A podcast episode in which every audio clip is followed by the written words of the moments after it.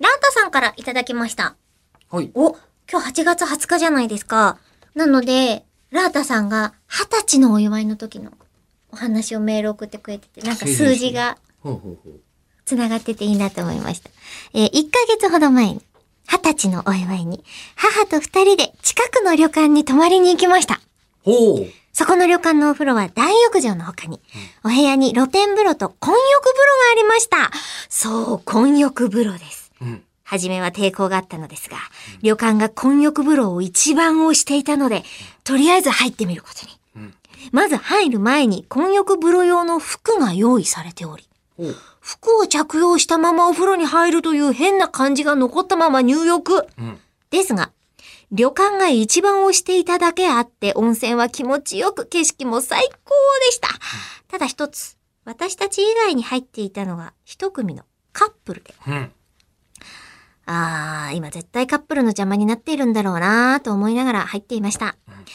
えりこさんと吉田さんは、混浴風呂に入ったことがありますか？ではでは。その質問なの？混浴風呂に入ったことがあるか。あるか？混浴風呂？いや、私ないですね。あの、家族風呂とかじゃないじゃないですか。うん。は家族風呂はある種貸し切りで。入れますよのやつだけど、混浴風呂っていうのは、そこに許された、すべからくの人類が入ってくるっていうことまあ、ですもんね。服、服着てるけどねってことですよね。でも私、服を着たまま入るっていうのを知らなかったです。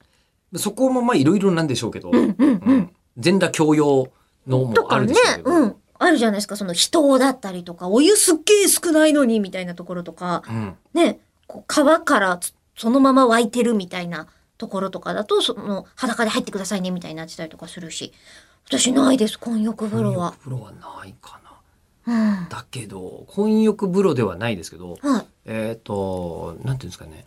あのーすっごいどうでもいいことを今思いつきまして、はいあの、ヌヌーディストビーチってあるじゃないですあか。はい。えオランダとか？まあまあ、まあ、いろんなところありますね。うん。で、で、そのヌーディストビーチ、はいえーここ数年で大革命が訪れてるらしくて、えっと、何ですか？あの、ヌーディストビーチなんだけど、うんマスクはつけてなきゃいけないって。そっかええ最近聞いて、そうかと。だからもう本当にうわーって全裸の人にヌーディストビーチの入り口でマスクを渡してるの。あでもそこはみんな守るんですね。そこやっが、まあまあ重要なポイントというか、感染、あの、ヌードだから感染するわけではなくそうですね。飛沫感染鼻とっていうか口とかから感染するものですから。だから、うわっていう、話を聞いて、コロナが人類にもたらした最大の変革の一つかもしれない。そうですね。はい